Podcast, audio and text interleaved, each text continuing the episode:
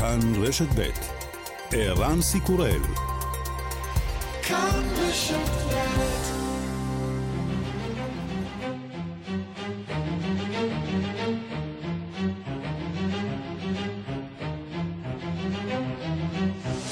השעה הבינלאומית 12 באוקטובר 2022 והיום בעולם. מי היה מאמין לפני שנים אחדות כי מזכ"ל נאט"ו ין סטולטנברג יצטרך להתייצב מול המצלמות בניסיון לשכנע את רוסיה לא לפתוח במלחמה גרעינית. We have conveyed clearly uh, to Russia that uh, uh, this will have uh, severe consequences for Russia. Uh, Russia knows that the nuclear war uh, cannot be won, must never be uh, fought. הבהרנו בבירור לרוסיה שיהיו לכך השלכות קשות על רוסיה. רוסיה יודעת שאי אפשר לנצח במלחמה גרעינית ואסור להילחם בה. הגרעין מאיים ככל שיהיה, הוא כנראה לא האיום המיידי על אוקראינה. הנשיא זלנסקי ביקש אתמול ממנהיגי ה-G7 סיוע בהגנה מפני טילים. коли Україна отримає достатню кількість сучасних та ефективних систем ППО, ключовий елемент російського терору, ракетні удари перестануть працювати. כשאוקראינה תקבל כמות מספקת של מערכות הגנה מודרניות, הרכיב המרכזי של הטרור הרוסי, ירי טילים, יפסיק לעבוד, אומר זלנסקי. The top priority will be more air defense for uh, Ukraine. רוסיה טוענת כי יצרה שמונה בני אדם בחשד למעורבות בפיצוץ הגשר המקשר בין רוסיה לקרים, חמישה מהחשודים רוסים האחרים אוקראינים וארמנים. רוסיה טוענת כי קייב עומדת מאחורי המתקפה, אבל באוקראינה דוחים את הטענות הרוסיות. בתוך פולין דיווחו היום על דליפת נפט בצינור דרוז'בה, צינור המוביל נפט מרוסיה למדינות באירופה. הפולנים תוהים האם מדובר בחבלה רוסית. Informacje wycieku dostaliśmy w dniu wczorajszym w godzinach wieczornych. Na miejsce, na miejsce zostały wysłane służby z Państwowej Straży Pożarnej. קיבלנו אתמול בערב מידע בנוגע לדליפה, אומר מפקד שירותי הכבאות. שיגרנו צוותים למקום האירוע. הפעולות שמתבצעות כעת מורכבות, אנחנו פועלים להעביר את החומר שדלף למקום אחר.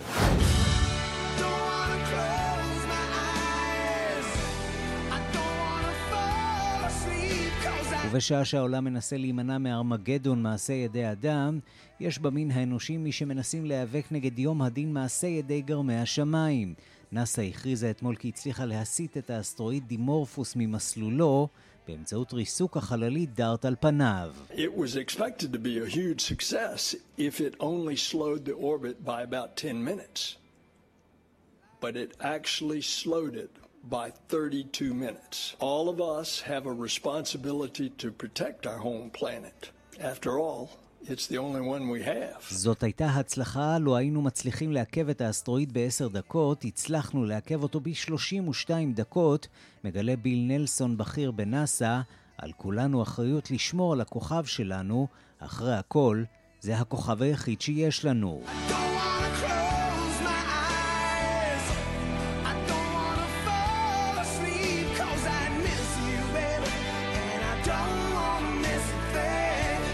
וגם...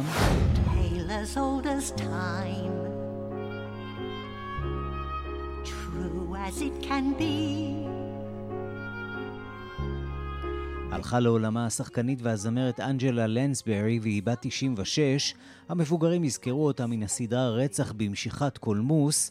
הילדים יזכרו דווקא את השיר הזה מתוך המחזמר היפה והחיה. Certain as the sun rising in the east, tale as old as time, song as old as rhyme, beauty and the beast. Tale as old as time, song as old as rhyme, beauty and the beast. Off to the cupboard with you now, Chip. It's past your bedtime. Good night, love.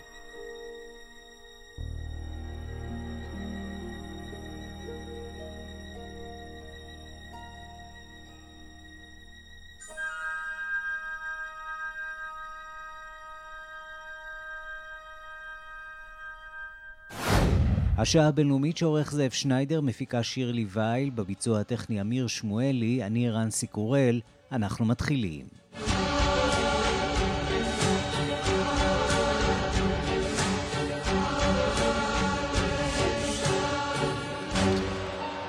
שלום רב לכם. עוד יום של לחימה באוקראינה, ושם אנחנו uh, פותחים. נשיא רוסיה ולדימיר פוטין עושה כעת דברים בפורום אנרגטי. הוא אומר שכוחות מיוחדים אוקראינים עומדים מאחורי פיצוץ הגשרים בקרים. הוא גם טוען שהחבלה בצינור נורדסטרים הוא מעשה טרור בינלאומי. בתוך כך באוקראינה חוגגים מערכת ראשונה של טילים נגד טילים. שלום לשליח כאן חדשות לאירופה דוב גילהר. שלום ערן, היום הזה נפתח בהודעה רוסית שנעצרו מספר חשודים בפיצוץ הגשר בקרים, גם בעלי אזרחות רוסית וגם בעלי אה, אזרחות אה, אוקראינית, נדמה לי שגם אזרח ארמניה.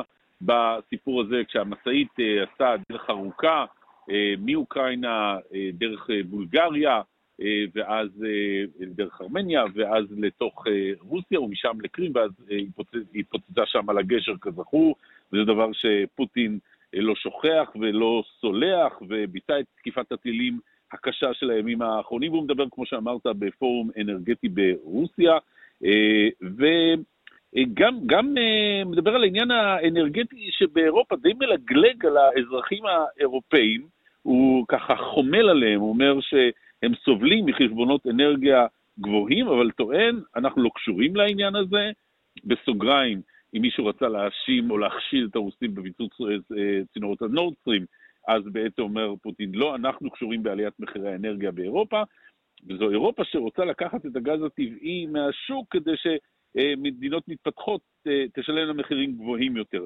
אה, אתה יודע, הוא מנסה ככה להחזיק במקל משתי קצותיו, גם על פי החשד לגרום לעליית המחירים ולמחסור בגז באירופה, גם לחמול, ללטף ככה את... כשכולנו יודעים שבעצם אה, הניסיון שלו להעלות את המחירים התחיל אפילו לפני המלחמה באוקראינה, אה, במטרה אולי בעצם אה, להביא את אירופה למצב של מצוקה ומשבר בתקופה הזאת. היו כמה עניינים, עוד לפני פיצוץ צינורות הנורדסטרים, ההזרמה בנורדסטרים 1 הופסקה ביוזמת הרוסים, כי אמרו שיש להם איזו תקלה והם צריכים לטפל בה, והתקלה בעצם, במרכאות, לא תוקנה עד מועד הפיצוץ. בכל מקרה, אגב, כך אנחנו שומעים הבוקר על אה, אה, דליפת נפט בצינור של... זהו, זה לא רק נורדסטרים. מרוסיה, נכון, עובר בפולין וגרמניה, והעניין בשאלה מי בדיוק חיבל באותו צינור, כנראה על אדמת פולין, אבל אתה יודע, שירותים חשאיים יש להם יד ארוכה, ולך תדע מה בדיוק קרה שם. גם היום אה, המשך תקיפות של הרוסים באוקראינה, גם היום המשך שחרור של נקודות יישוב נוספות באזור אה, חרסון. אה, כשבוא נשמע אה, עכשיו את ולודימיר זלנסקי, נשיא אוקראינה, שבעצם רוצה להרחיב את המחויבות האירופית, אה, אתמול הוא היה הרי אורח בוועידת ה-G7 המקוונת, הוא רוצה להרחיב את המחויבות האירופית כלפי Україна і не нічма. Обговорили реагування найсильніших демократій на цю нову російську ескалацію. За таку нову хвилю терору має бути і нова хвиля відповідальності для Росії. Нові санкції, нові форми політичного...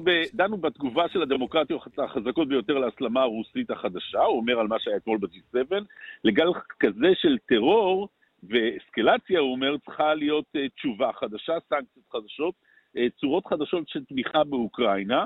למשל, הוא מציע את מודל רמסטיין. מה זה מודל רמסטיין? רמסטיין זה בסיס חיל האוויר האמריקאי שנמצא על אדמת גרמניה, כשארצות הברית כבשה אה, יחד עם רוסיה מהצד השני, את, או שחררה את אה, גרמניה משלטון הנאצים, היא קבעה פה כמה בסיסים, אחד מהם, הגדול מהם, הוא רמסטיין, ובעצם הוא, מה שזלנסקי אומר, אוקיי, אל תקבלו אותנו בתור חברת נאט"ו, אבל שימו איזה בסיס אמריקאי כאן שיגן עלינו מפני מה, ש, אה, מה שקורה. בואו בוא נשמע את אה, יאן סטולטנברג, אה, מזכ"ל נאט"ו, הברית הזאת, שככה עומדת מהצד, מחמשת את אוקראינה, זה כן, אבל כמובן לא באה להילחם במקומה, מה הוא אומר על מה שהוחלט אתמול בוועידת ה-G7, מחויבות לחמש את אוקראינה וגם לתמוך בכלכלית. הנה. I welcome that uh, NATO allies uh, are providing air defense systems. Um, that is extremely important. And I welcome the recent announcement by Germany and also the delivery of German air defense systems uh, to Ukraine. And I think we all have seen why this is so important. Uh, and the message from NATO allies will be uh, that we are steadfast in our support to Ukraine, that we are prepared for a long haul, and that we will support them for as long as it takes. אומר סטולטנברג, אני מברך על כך שחברות נאט"ו מספקות מערכות להגנה אווירית. זה מאוד חשוב, מברך על העברת מערכת ראשונה גרמנית לאוקראינה, בסוגריים, זה בדיוק מה שקרה אתמול, כאשר מערכת טילים להגנת, טילים להגנת פני טילים הועברה דרך הגבול הפולני-אוקראיני, מערכת גרמנית ראשונה, אחר כך יבואו עוד שלוש-ארבע מערכות, גם uh, רקטות לטווח בינוני אמריקאיות ממשיכות uh, להגיע, והוא אומר סטוטנברג, אנחנו מאוחדים בתמיכה שלנו באוקראינה ואנחנו נתמוך בה ככל שיידרש. מה אומר אה, אה, אה, פסקוב, דובר הקרמלין, על העניין הזה? הוא בעצם אומר, כל מה שסולטנברג אמר אתמול והיום, זו הוכחה שנאט"ו מעורבת בעצם בלחימה באוקראינה. בואו נשמע אותו. Вы знаете, там есть такие устремления постоянные кого-то привлечь к ответственности. Очень хотелось бы надеяться, что рано или поздно к ответственности они захотят привлечь киевский. אומר פסקוב, אתה יודע, הוא אומר שיש את השאיפות הקבועות האלה שם ב-G7, שמישהו ככה ייתן דין וחשבון, מלגלג עליהם. היינו מאוד רוצים לקוות שהם ירצו לחייב את המשטר האוקראיני בדין וחשבון, באחריות לפשעים שהוא מבצע כל הזמן, כך אומר אה, אה, אה, דימיטרי פסקוב, דובר הקרמלין, אה, והעניין הזה לוקח אותנו לעתיד לא לגמרי ברור, כאשר יש אה, אה, טענות שהרוסים הרי שוקלים את השימוש בנשק הגרעיני הטקטי, פסקוב דוחה את העניין הזה, הרוסים דוחים את העניין הזה, זה נמצא כל הזמן מתחת לפני השטח, וסוכנויות הביון האירופאיות וגם האמריקאיות כל הזמן מנסות לגלות איזשהם סימנים, בינתיים אין, הם הבהירו שאין, איזשהם סימנים שמעידים שינוי תפיסה כלשהו, שחלילה יביא אותנו לשלב חדש של הלחימה כן, וסטולטנברג מזהיר היום, אה, מזכ"ל אה, נאט"ו, אם אה, רוסיה תשתמש בנשק גרעיני, יהיו לכך השלכות קשות מאוד על רוסיה. לא מגדיר תו מחיר ברור, אבל ברור שהמחיר יהיה כבד, כך לפחות לדידו של סטולטנברג. דוב גילהר, שליח כאן חדשות לאירופה, תודה רבה. בשמחה. ונשיא ארצות הברית ג'ו ביידן איננו סבור שפוטין אכן השתמש בנשק גרעיני טקטי באוקראינה. בריאיון לרשת CNN ששודר הלילה, ביידן אמר שפוטין הוא שחקן רציונלי כהגדרתו שעשה טעות משמעותית בשיקול הדעת כשפלש לאוקראינה. שלום לכתבנו בוושינגטון, נתן גוטמן. שלום ערן. בוא נפענח רגע את המושג הזה, שחקן רציונלי, כיוון שבכל פעם שהוא עולה, אה, קצת אה, מוציאים אותו מההקשר, וההקשר הוא אה, בעיקר בתחום היחסים הבינלאומיים. כן, בעצם זה אחד הדברים שביידן התבקש להסביר בריאיון לג'ייק טאפר אתמול ברשת CNN. מה, מה הכוונה? האם פוטין הוא באמת אדם הגיוני שפועל בצורה אה, אה, בצורה מחושבת, כמו שאגב טענו כל הנשיאים והמנהיגים האמריקנים בעבר, הם תמיד טענו שהוא קשוח אבל הם מבינים אותו, או שמשהו השתנה בו, כמו שיש כאלה שאומרים עכשיו, שהוא אה, איבד משהו ומתנהג כעת בצורה לא שקולה. הנשיא האמריקני ניסה להסביר, לדעתו זה גם וגם, הוא גם עדיין אותו מנהיג מחושב, אבל יש כאן טעות מהותית שהוא עשה. בואו נשמע תחילה קטע מדבריו של ביידן. I think he is a rational actor who's miscalculated significantly. He, I think he thought, uh, you, you may recall, I pointed out that they were going to invade, that all those 100,000 or more troops there, and no one believed that he was going to invade Ukraine. You listen to what he says. If you listen to the speech he made after, when that decision was being made, he talked about the whole idea of he was needed to be the leader of Russia that united all the Russian speakers. I mean, it just, I, I just think it's irrational. כן, הוא מנהיג רציונלי, אומר ביידן, שעשה טעות משמעותית בשיקול דעת כאשר הוא פלש לאוקראינה, וההתנהגות שלו, ההחלטה הזאת שלו, ההחלטה הספציפית הזאת, היא בלתי רציונלית לדבריו של ביידן. אבל מה זה אומר מבחינה מעשית, הניתוח הפסיכולוגי הזה? זה אומר ש... למשל, ביידן לא סבור שפוטין משוגע מספיק, אם, אה, אם קצת אה, להכניס לו מילים לפה, אה, כדי להשתמש בנשק גרעיני טקטי באוקראינה, אבל הוא כן חושב שההתנהלות הלא רציונלית הזאת שלו הכניסה אותו לפינה. ולכן אחת השאלות ברעיון זה, מה מבחינתו של ביידן יכול להיות פתרון למשבר הזה? איפה ה- ה- היציאה שאפשר לאפשר לפוטין מהמשבר הזה, מהבחינה הזאת ביידן הוא די תקיף, הוא אומר הדרך היחידה מבחינתו של פוטין לצאת מהמשבר הזה היא להוציא את הכוחות שלו מרוסיה, להגיד לציבור הרוסי אנחנו מחזירים את הבנים הביתה, ואז אולי הוא יצליח לשמור על מעמדו בתוך רוסיה. זה ההסבר של ביידן. שני נושאים אחרים אה, שביידן מתייחס אליהם, האחד אה, כמובן ההסכם בין ישראל אה, ללבנון, שארצות הברית היא השושבינה שלו, וגם היחסים עם סעודיה, שכך נראה עלו על שרטון. כן, לגבי ישראל כמובן גם ביידן, גם שר החוץ בלינקן לפניו וכמובן המתווך המיוחד עמוס הוקסטין, הם כולם עושים סיבוב וניצחון מאוד גדול על ההסכם הזה שהושג, מגדירים אותו כהסכם היסטורי, מציינים, עושים את זה גם כדי לעודד את ישראל ולבנון באמת לאשר את ההסכם וליישם אותו, וגם כדי להתפאר בעובדה שיש להם הישגים במזרח התיכון, יש כאן פרשנים שמשווים את זה להסכמי אברהם אה, אה, בגלל החשיבות שלהם, יש כאן בהחלט ניסיון של הממשל לקצור את הפירות של העבודה הדיפלומטית הארוכה הזאת. לגבי סעודיה, זה הולך והופך למשבר הנוכחי של המש... המש... הממשל הזה בכל הנוגע למזרח התיכון, כאשר הבית הלבן והנשיא ביידן מבהירים שהולכים להיות צעדים נגד סעודיה, שההחלטה הזאת של הסעודים, אה, יחד עם מדינות אופק פלוס, לצמצם את תפוקת הנפט, לעשות זאת בשעה שארצות הברית מבקשת מהם, כמעט מתחננת, אל תעשו את זה, תסתכלו מה קורה במשק האנרגיה בעולם, תייצרו יותר נפט. הסירוב הזה שלהם זה הצליח לגעת בנקודה רגישה אמ, אצל האמריקנים, גם מבחינה מדינית וגם מבחינה אישית עבור ביידן, שנאלץ אמ, לנסוע לג'דה, להיפגש עם אה, MBS, לעשות את אה, נקישת היד הזאת איתו, התמונה הזאת ש, שנראתה פה כהשפלה, ואחר כך הוא בסופו של דבר לא קיבל שום דבר. הנה דברים שאמר ביידן על סעודיה בריאיון ל-CNN אתמול. Do you think it's time for the U.S. to rethink its relationship with Saudi Arabia? Yes, and by the way, let's get straight why I went. I didn't go to one about oil. I went about making sure that we made sure that we weren't going to walk away from the Middle East and what was going on. There's going to be some consequences for what they've done with Russia. כן, יהיו השלכות לעובדה שהם בעצם חברו לצד הרוסי בהחלטה הזאת לצמצם את תפוקת הנפט, אבל ביידן לכל אורך הדרך מנסה לומר, תראו, אני לא נסעתי um, לסעודיה כדי להתחנן לקבל עוד נפט, אני הלכתי לדבר על היחסים האזוריים, הוא מזכיר כל פעם את ההישגים שלו בתחום פתיחת um, שמי התעופה מעל סעודיה למטוסים ישראלים, הסכמי ההבנות לגבי הגנה אזורית מול איראן, אבל בסופו של דבר היה שם מרכיב של נפט וביידן לא קיבל את זה, ועכשיו הוא אומר סעודיה תשלם את המחיר. נתן גוטמן, כתבנו בוושינגטון, תודה. תודה רבה.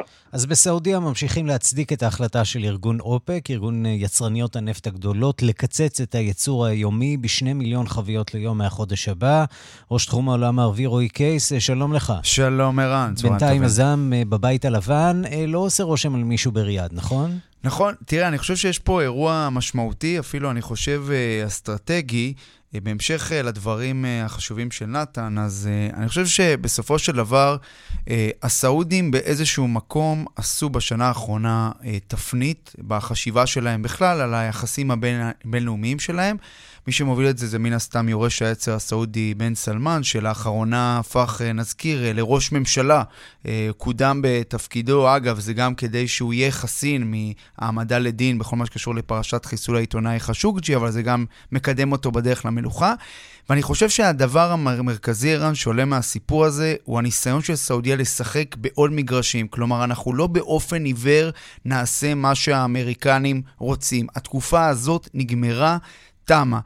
אה, אנחנו גם משחקים עם שחקנים אחרים באזור. כשאנחנו מדברים על שחקנים אחרים באזור, רוסיה, על מי אנחנו מדברים? אנחנו מדברים על רוסיה, אנחנו מדברים על סין. אני רק רוצה להזכיר לך שלפני הביקור של ביידן אה, בג'דה, היו דיווחים על כך אה, שנשיא סין צפוי לבקר בסעודיה. זה לא קרה, היו גם דיווחים על הידוק הקשרים בין סעודיה לבין סין בכל מה שקשור להעברות נפט באמצעות המטבע הסיני, כלומר לא ולא בדולרים. כלומר, הסעודים לחלוטין קורצים אה, לשחקניות אה, אחרות, ונגיד שגם אה, ברעיון שהעניק בן סלמן בחודשים האחרונים למגזין אטלנטיק, הוא באמת דיבר על זה בצורה כנה, על כך שאם האמריקנים לא ילכו לקראתו, אז יש uh, שחקנים, יש קליינטים אחרים באזור, ואני חושב שכרגע זה מה שהוא uh, מנסה לעשות.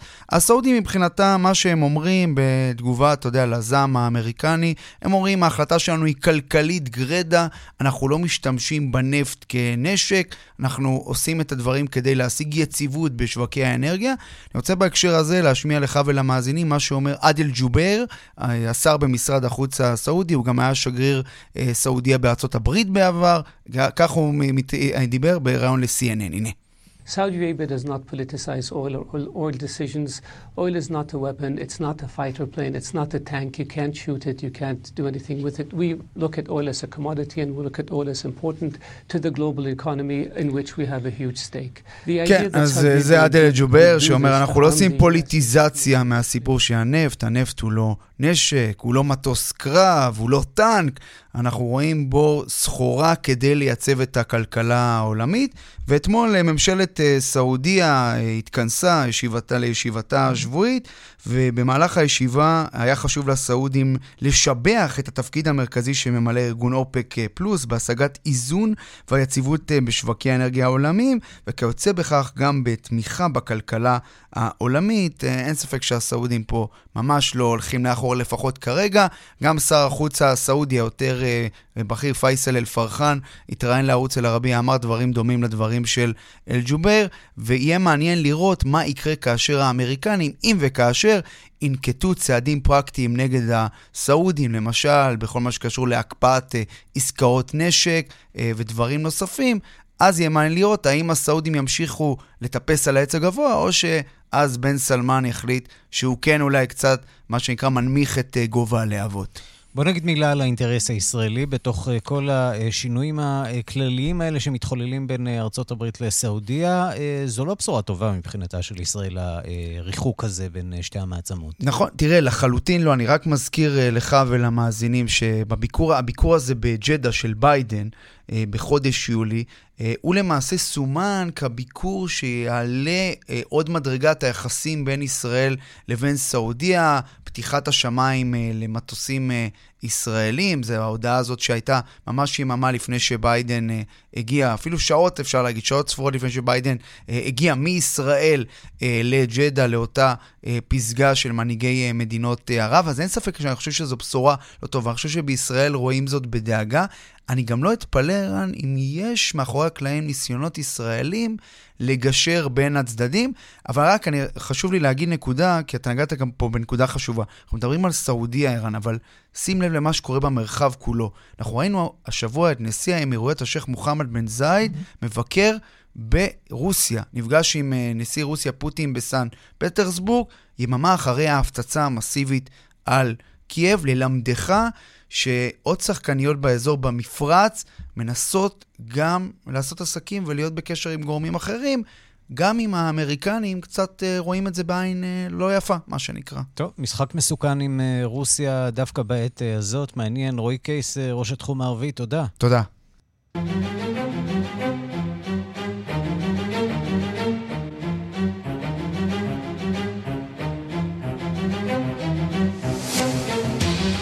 אנחנו למשבר הומניטרי במדינה אחרת, שגם היא הייתה חברה כזאת או אחרת ברמה כזאת או אחרת להסכמי אברהם. סודאן, סוכנויות האו"ם מעריכות ש-900 אלף בני אדם סובלים מהצפות שהיכו את דרום סודאן בשבועות האחרונים. הצפות קשות נרשמו עד כה בתשעה מתוך עשרת המחוזות המרכיבים את המדינה. הדיווח של עורכת ענייני אפריקה, רינה בסיסט. בארבע השנים האחרונות סובלת דרום סודאן מהצפות כמעט ללא הפסקה. בשנה שעברה היו ההצפות קשות במיוחד, והמחיר בחיי אדם היה גבוה, בעיקר לאור העובדה שאזור דארפור רק יצא ממלחמת אזרחים קטלנית בת 17 שנים. על כן, כשהתחילו שוב ההצפות לפני כחודש, ידעו סוכנויות הסיוע למה לצפות. So what we did, we started off uh, with all of machinery, in, uh, started construction, uh, constructing a protection around the camp. It was the first and foremost thing which we did. For that, we worked around, uh, around the clock, like 24-7. המים כבר בכל מקום. אז מה שעשינו זה להתחיל לבנות הגנות סביב המחנה. עבדנו בלי הפסקה 24 שעות ביממה במשך כל ימות השבוע. כך הסביר לפני חודש אחד מהמהנדסים הצבאיים הפקיסטנים המשרת בכוחות האו"ם על אדמת דרום סודאן. הוא והצוות שלו עמלו קשה כדי לערום חומות של אדמה סביב אחד ממחנות הפליטים בדרום דארפור, בתקווה לעצור את המים. דיווחים מהימים האחרונים מעידים על כך שהתקוות של צוותי האו"ם התבדו. במשך ארבעת השבועות האחרונים המים רק ממשיכים לעלות, והנזקים בחיי אדם ובתנאי המחיה קשים מאוד. בקר וצאן טבעו, השדות הושחתו. מעט היבול שכבר צמח, גם הוא נבלע ונעלם. לפני עשרה ימים העריכו באו"ם שכחצי מיליון בני אדם סובלים בדרום סודאן מנזקי ההצפות. In South Sudan, OCHA has received reports of almost half a million people affected by flooding along the Nile and Lol rivers and the Sud marshlands so far this year. בדרום סודאן קיבלנו דוחות על כך שכחצי מיליון בני אדם מושפעים מהצפות לאורך הנילוס, לאורך נהר הלול ובביצות שבדרום. כך הזהיר בתחילת אוקטובר נציג סוכנויות האו"ם להגנה על הפליטים. ההערכה הזאת של האו"ם אך לפני עשרה ימים הוכפלה כמעט אתמול. סוכנות האו"ם לסיוע חירום מדברת כעת על 909 אלף בני אדם הסובלים מהצפות. רבים מהם הם עקורים שנאלצו לעזוב את בתיהם לפני שנים במהלך מלחמת האזרחים. מעט החפצים שהיו להם נסחפו בזרמי המים. כבישים נשברו, בתי ספר נהרסו. היבול כאמור הושחת וכך גם המקנה. העקורים האלה וגם עקורים חדשים של ההצפות מחפשים כעת קרקע יבשה. האסון הזה מתרחש באחת המדינות העניות ביותר בעולם. נתונים משנת 2018 הצביעו על כך ש-80% מהאוכלוסייה חיה תחת קו העוני. שני שלישים מהאוכלוסייה סובלים מרעב. זאת ועוד, על פי הערכות סוכנויות האו"ם, המצב מאז 2018 לא השתפר, וכנראה אף החמיר. סוכנויות הסיוע אומרות כעת שבשל התנאים המסובכים, הן מתקשות להגיע לעקורי ההצפות כדי לעזור להם. כאן רינה בסיסט. כן, ואנחנו כמובן מדברים על דרום סודאן, המדינה הנוצרית שנפרדה מסודאן. אה, שאיתה אה, התחלנו לקיים איזה סוג של קשרים אה, בשנים האחרונות, ללא הצלחה רבה מדי, צריך לומר. אנחנו מכאן עוברים למיינמר, שם גזר בית הדין הצבאי שלוש שנות מאסר נוספות על מנהיגת מיינמר לשעבר אונג סאן סוצ'י, בכך הוא האריך את תקופת המאסר שלה ל-26 שנים. הדיווח של כתבת תחום החוץ, מיכל רשף.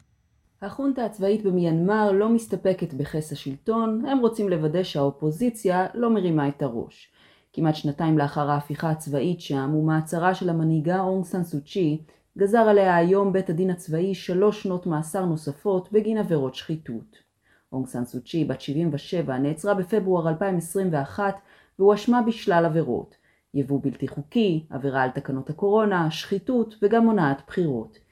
היא נמצאה אשמה בכל העבירות הללו ונידונה ל-23 שנות מאסר. היום היא הורשעה בשני סעיפים נוספים, ובהם משום שקיבלה יותר מחצי מיליון דולר מטייקון מקומי המעורב בעסקי הסחר בסמים בשנים 2019 ו-2020. בית המשפט גזר עליה שלוש שנות מאסר לכל עבירה, אותן היא תרצה במקביל, ובסך הכל 26 שנות מאסר. תומכיה של אונג סן סוצ'י טוענים כי האישומים הוגשו ממניעים פוליטיים בלבד, וכי החונטה הצבאית מנסה למנוע ממנה מלהתמודד בבחירות הבאות, שלדבריהם יערכו ב-2023. מאז מעצרה היא לא דיברה בפומבי, ולאחרונה גם עורכי הדין שלה לא הורשו לדבר בשמה. היא כמובן מכחישה את ההאשמות. המנהיגה לשעבר של מיינמר עדיין עומדת למשפט בגין חמש עבירות שחיתות נוספות, וייתכן שעונש המאסר שלה יוארך. מבחינת אנשי החונטה הצבאית שם, 26 שנים בכלא כנראה אינן מספיקות. השעה הבינלאומית, לפני שבועות אחדים נאס"א הודיעה אה, על ההצלחה שלה אה, לרסק אה, אה, עצם אה, שמימי, חללית, אה, באסטרואיד אה, בחלל. אה, רק אה, היום נחשף אה, למעשה אה, עד כמה הצליח הניסיון הזה, והוא אכן הצליח. אה, שלום לדוקטור דוד פולישוק, מנהל מצפה הכוכבים של מכון ויצמן ומומחה לאסטרואידים. שלום. מי שנמצא גם בצוות המחקר של המשימה של נאס"א, אז בהחלט. הצלחה, הצלחה גדולה צריך לומר.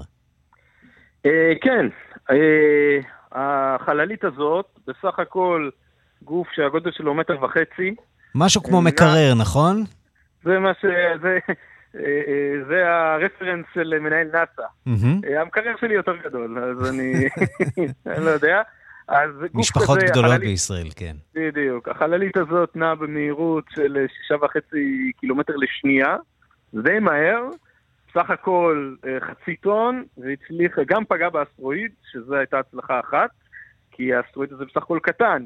הקוטר שלו 160 מטר, זה כמו איזה מגרש, נאמר, מגרש כדורגל, נמצא מיליוני קילומטרים בחלל, אז זו הצלחה אחת. ההצלחה השנייה הייתה עד כמה שהוא נדחף, עד כמה הוא שינה את מסלולו. Mm-hmm. זו הייתה המטרה של המשימה. בעצם וה... הסיפור הוא אה, אה, לאיזו זווית מצליחים להטות את אה, העצם השמימי המסוכן, תיאורטית, במקרה הזה לא מדובר אה, באסטרואיד אה, נכון, שהוא באמת נכון, מסכן נכון. את כדור הארץ, אבל אם מצליחים להטות אותו אפילו קצת במרחק אה, גדול מספיק, המשמעות היא שבמקום להגיע לכדור הארץ, הוא יגיע למקומות אחרים ומרוחקים. בדיוק, יש לנו פה את אלמנט הזמן, אז אתה דוחף אותו עם החללית מרחק אפילו קצר, במקרה הזה מדובר על משהו כמו 30 מטרים, ולאט, כיוון שהוא לא פוגע בנו, או לכאורה, נאמר מחר, אלא עוד שנים, אז הסטייה הקטנה הזאת הולכת ומצטברת. וביום הפגיעה הפוטנציאלי, המרחק הוא כבר גדול מאוד, ולמעשה היא נמנעת. השאלה עד כמה באמת אנחנו uh, יודעים uh, לחזות uh, התרסקות של עצמים כאלה, של אסטרואידים בכדור הארץ. אחרי כמה אסטרואידים כאלה אנחנו מסוגלים לעקוב בבת אחת, ואם אנחנו לא מפספסים אף אחד מהם שם בשמיים? זו שאלות טובות. החלק בסיסי בהגנה הפלנטרית הזאת זה באמת זיהוי של אסטרואידים כאשר עוד הם בחלל, ולכן יש מצפי כוכבים רבים על כדור הארץ שעורכים סקרי שמיים, כלומר הם מחפשים משהו ש, שהוא לא מוכר, וככה באמת אה, מתגלים אלפי אסטרואידים חדשים אפילו בחודש. כאלה שקרובים אלינו, שחוצים את מסלול כדור הארץ, כאלה מתגלים נאמר איזה אחד, שניים בחודש, ורובם המוחלט לא במסלול פגיעה ישיר.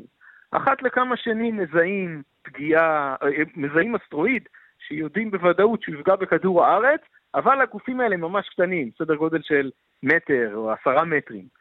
והנזק מהם הוא אפסי, כן? זה פיצוץ יפה באטמוספירה ותו לא.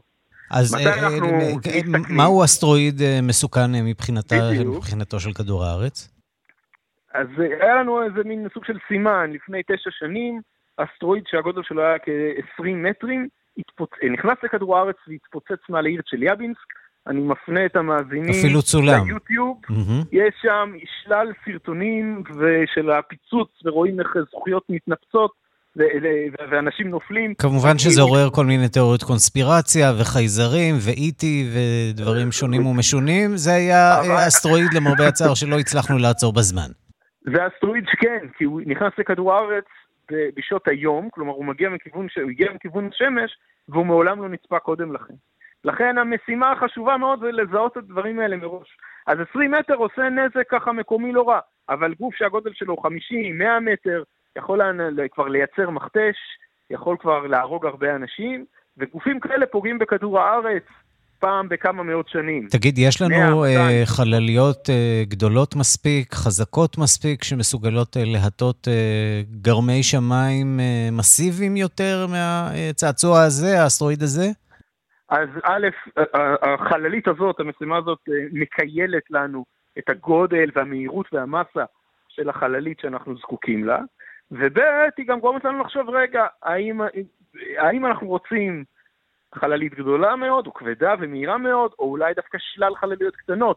כי אנחנו לא רוצים לפרק את האסטרואיד, אנחנו לא רוצים לבוא אליו עם איזה פטיש גדול ולשבור אותו לרסיסים, כי אז כל הרסיסים האלה יגיעו לכדור הארץ, ואם הם יהיו גדולים מספיק, אז הם יעשו הרבה נזק. תגיד, ואולי העובדה שבעצם עיכבו אותו ב-30 דקות ולא ב-10 דקות מעידה על אה, מיסקלקולציה, איזשהו קושי בחישוב או חוסר יכולת אה, שלנו בכדור הארץ באמת אה, לחשב את, השלכות מפגש כזה בין שתי המסות? שאלה טובה, אולי אני אסביר בקצרה, האסטרואיד הזה מסתובב סביב אסטרואיד אחר, ומה שעשינו למעשה שינינו את המסלול של האסטרואיד שנפגע סביב האסטרואיד האבא שלו, כאמור ב-30 דקות ולא ב-10 דקות. העניין הוא, זה באמת קצת יותר, זה יותר מ-10 דקות, אבל זה עדיין בתחום השגיאה של החיזוי.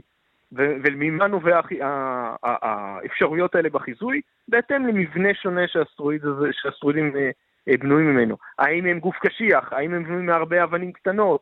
כלומר, יש לנו איזה סוג של פרמטרים, איזה מרחב פרמטרים ש, ש, שבו אנחנו, אותו אנחנו צריכים לחקור. אז עכשיו יש לנו דוגמה לגוף שהוא עשוי מהרבה אבנים קטנות, זבוקות ביחד בעזרת כוח הכבידה שהוא יחסית חלש, כי זה גוף קטן. עכשיו אנחנו יודעים איך דבר כזה מתנהג. גוף שהוא יהיה יותר אה, אה, אה, אחיד, כמו נאמר איזה אבן שאתה מרים, זה חלוק נחל, אז גוף כזה באמת אה, יגיב פחות, ישנה את מסלולו פחות. אז הנה, יש לנו עכשיו איזה סוג של קיול, ועם זה אנחנו יכולים להמשיך הלאה. בואו נקווה שאנחנו לא נחסל את עצמנו קודם עם uh, פצצות גרעיניות כאן. סביר. כן, זה, זה, זה למרבה הצער זה יותר סביר. נקווה שנהיה חכמים מספיק למנוע uh, גם את זה, עוד לפני שאנחנו מסכלים uh, uh, אסטרואידים שמגיעים אלינו מן החלל. דוקטור דוד פולישוק, uh, מנהל מצפה הכוכבים של מכון ויצמן, מומחה לאסטרואידים מצוות המשימה של נאס"א. תודה רבה. בשמחה רבה. ועכשיו אנחנו רוצים להיפרד משחקנית הקולנוע, הטלוויזיה והתיאטרון אנג'לה לנסברי, שהלכה אתמול לעולמה בגיל 96. בין השאר כיכבה בסדרה הרצח במשיכת קולמוס. יונתן גת, מרצה לתקשורת באוניברסיטת תל אביב, מרצה על גיבורי על, והיא ללא ספק הייתה אחת כזאת, אישה שהצליחה לייצר לעצמה קריירה בטלוויזיה אחרי גיל 60. בטח. לא רק מגיל 60, היא בעצם 74 שנים בשואו-ביס. לא, לא הרבה כוכבים הוליוודים הצליחו להיות על הבמות 74 שנים. אגב, יש לנו אחת שהצליחה לעבור אותה, משלנו, אתה יודע מי זאת? מי? חנה מירון. Mm. 83 שנה. זה שיא גינס. אבל אכן אנחנו מדברים על גיבורת תרבות. שהצליחה, אני חושב, למצב את עצמה אה, משחקנית בריטית, כי במקור היא בריטית, לבעצם אה, סוג של national treasure בארצות הברית, כלומר, אה, מין שחקנית כל יכולה, שבעיקר אומנם צוותה לסדרות בלש, סדרות בלשות, רצח במשיכת קולמוס זה הרי סדרה מפוארת שנמשכה במשך 12 שנה, על סופרת שבעצם היכולת, הספר... הכתיבה שלה, יכולת הדמיון שלה, בעזרתו היא פותרת פשעים. קצת מזכיר את אגת אקריסטי, ואגב היא אכן גם השתתפה בסרטים על פי אגת אקריסטי, כמו רצח על הנילוס למשל, עם פיטר איסטינוב. נכון. ואחרי שמה, בעוד זמן לא רב, אמור לעלות סרט נוסף כשהיא מופיעה בו, בגיל 90 פלוס, אחרי מותה, שגם הוא מבוסס על כתביה של אגת אקריסטי, כן? רצח כתוב היטב. תשמע, זאת שנה של פרידות, נפרדנו מאנשים מבוגרים, נפרדנו מבטי ווייט, רק לאחרונה נפרדנו מהמלכה אליזבת. גם... ונפרדנו מז'אן לו גודר. וגורבצ'וב, והרשימה הזאת הולכת ומתארכת. מכל פינות הגלובוס, מכל הפינות. כן, והפרידה הזאת מאנג'לה לנסברי היא ללא ספק שוברת לב. בוא נשמע אולי קטע מתוך הדברים שהיא אומרת. Life is war. Don't count the casualties. Why don't you pass the time by playing a little solitaire?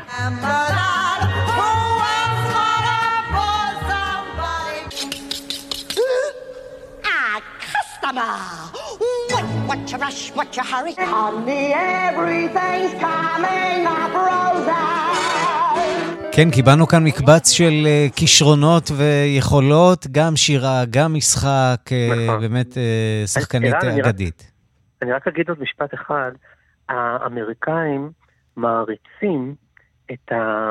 הייתי אומר, את היובש הבריטי, היובש במובן הטוב של המילה. Mm-hmm. היא בסופו של דבר שחקנית בריטית, עם הגישה הבריטית למשחק, גישה קצת יותר יבשה, אה, במובן הזה שהיא לא נוטה ל-exaggerations, לא נוטה לאיזה הגזמות, אלא זה הכל נורא, אתה יודע, שקספירי, אה, אה, אינטליגנטי, זה משחק שבא מהשכל.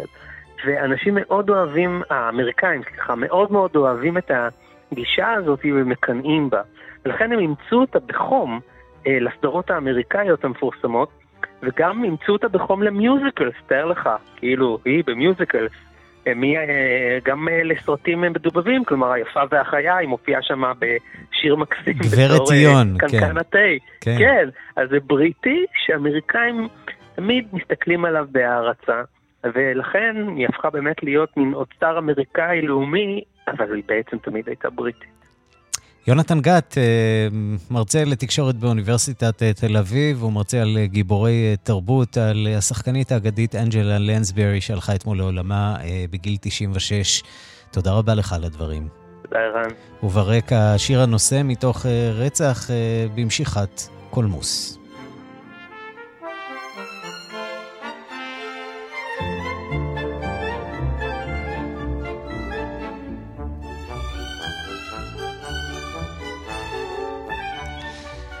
ושלום אה, לאורן נהרי, עיתונאי ופרשן לענייני חוץ, אה, מגיש אה, השעה הבינלאומית בשע... לעבר, בעבר.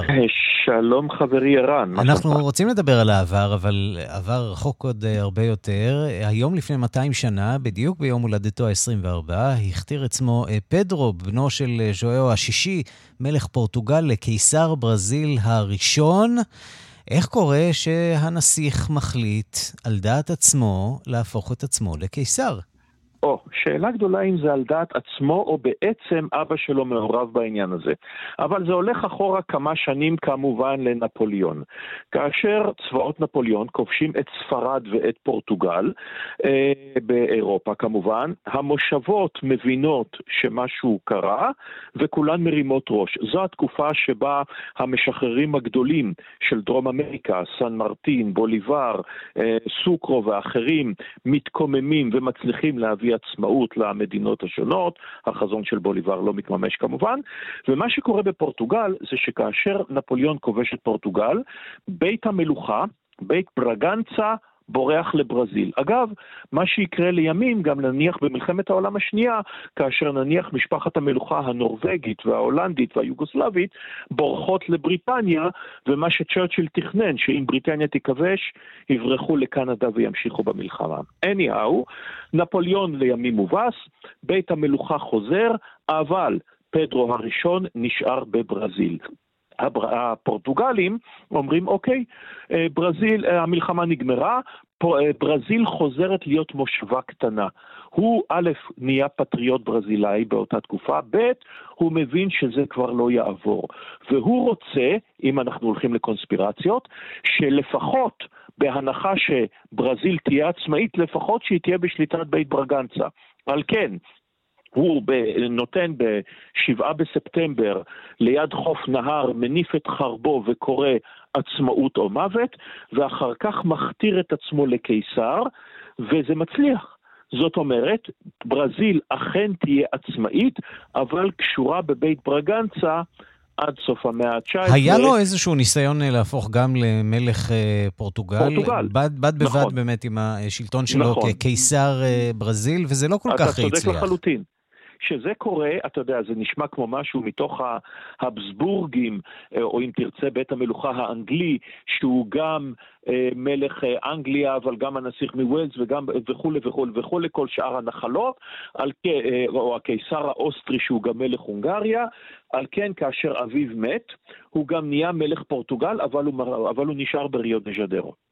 איך מתייחסים אליו אה, הברזילאים היום כשמביטים. לאחור? אה, אה, למרות הכל, למרות שהוא בעצם היה סממן של הכיבוש האירופי לצורך העניין? לכאורה. מהמם. אבל מכיוון שהוא מרד בכיבוש האירופי, מכיוון שכשאומרים לו או פורטוגל או ברזיל והוא בוחר בברזיל, הוא אבי האומה. סימון בוליבר הברזילאי, למרות שהוא בעצם מגיע סוג של- מהאצולה. למרות שהוא בא מהאצולה, גם בוליבר אגב, כולם באו מהאצולה, מהמם. אבל, אה, ולמרות שהוא לא היה צריך להניף את חרבו, אה, למעט המטאפורה שהוא אומר את זה, כי הם לא באמת נלחמו, פורטוגל די קיבלה את הדין ברטינות, אבל הם הבינו שהם לא יכולים באמת לכבוש את ברזיל, שזה מופרך לחלוטין, על כן הם קיבלו את הדין. הוא היה פדרו הראשון, אבי האומה, נערץ עד היום. אה, בנו, פדרו השני הוא קיסר ליברלי ומכובד, שיופל במהפכה צבאית בסוף המאה ה-19, ומכאן ברזיל תתחיל את אותו סייקל שכולנו מכירים של אמריקה הלטינית, של הפיכות צבאיות. שהפרק הבא בו כמובן ייקבע בימים הקרובים, בבחירות, החודש. כן, שצפויות להתקיים שם בין לולה דה סילבה, הנשיא לשעבר, לבין ז'איר בולסונארו, הנשיא המכהן. אורן נהרי, עיתונאי ופרשן לענייני חוץ, מגיש השעה הבינלאומית בעבר. תודה רבה. תודה לך ולהתראות. וכעת לפינת המוסיקה העולמית שלנו עם אה, משה מורד, עורך ומגיש אה, רדיו מונדו בכאן תרבות. אה, לא יכולנו לדבר על ברזיל בלי להשמיע קצת מוזיקה ברזילאית, זה לא הולך הסיפור הזה. בדיוק, ותמיד אני מבסוט כשיש לך איזה אייטם מברזיל, כי לשמוע מוזיקה מברזיל, כמו שאתה אומר, זה תמיד כיף. הפעם אני רוצה להציג לכם דווקא אומן צעיר מאוד מברזיל, בן 31, כוכב ענק, כוכב פופ ענק, ולא רק כוכב מוזיקה ענק, הוא גם נחשב אחד המוזיקאים העשירים ביותר, המרוויחים ביותר בעולם. יש לו עסקים טובים, הוא גם איש עסקים, המון מסעדות והשקעות, וכן, הוא מסתבר היוצר והמבצע המרוויח ביותר בעולם בשנה האחרונה, בסביבות 50 אה, מיליון אה, דולר בלבד. וכל ההון שלו נמדד, נמדד באיזה 150 מיליון דולר. אנחנו מדברים על כסף, אבל זה ברזיל, ובואו נשמע את המוזיקה. עוד, עוד אחד הדברים שרציתי להזכיר, תמיד כשאנחנו מדברים על ברזיל, משמיעים מוזיקה משם, אנחנו מתייחסים לאומנים הוותיקים והגדולים, כמו ז'ילברטו ז'יל, שלא מזמן חגג 80 והשמענו. אז ככה לשם שינוי, בואו נשמע את אחד הכוכבים העכשוויים, לואן סנטנה קוראים לו. והשיר שנשמע נקרא לב צועני.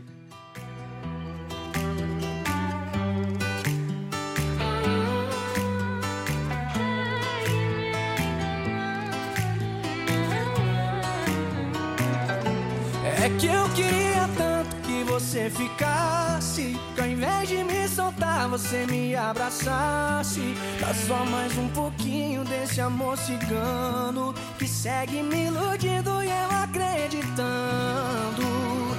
Fazer o que se ela roubou meu juízo? Fazer o que se eu tô me sentindo vivo? Tirou meu chão, me levou pro colchão e fez acampamento em outro coração.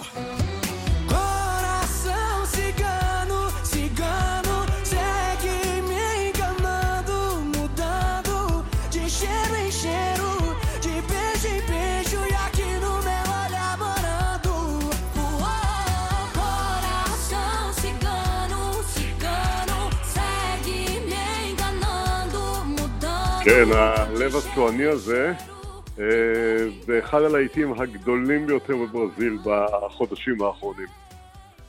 משה מורד, איש המוסיקה העולמית שלנו, תודה. תודה, ערן.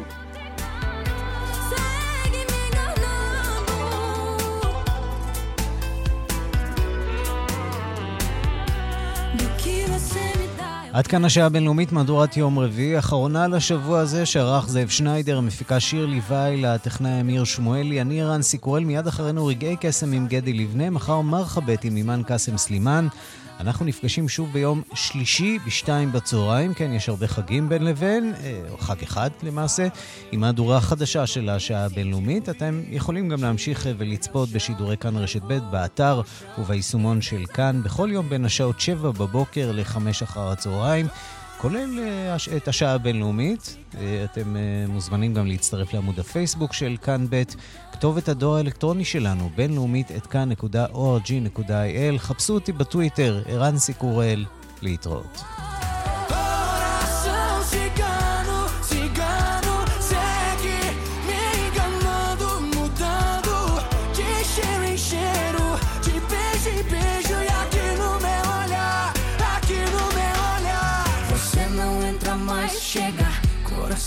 Disse chega, mas por que meu Deus colocou numa só tanta beleza?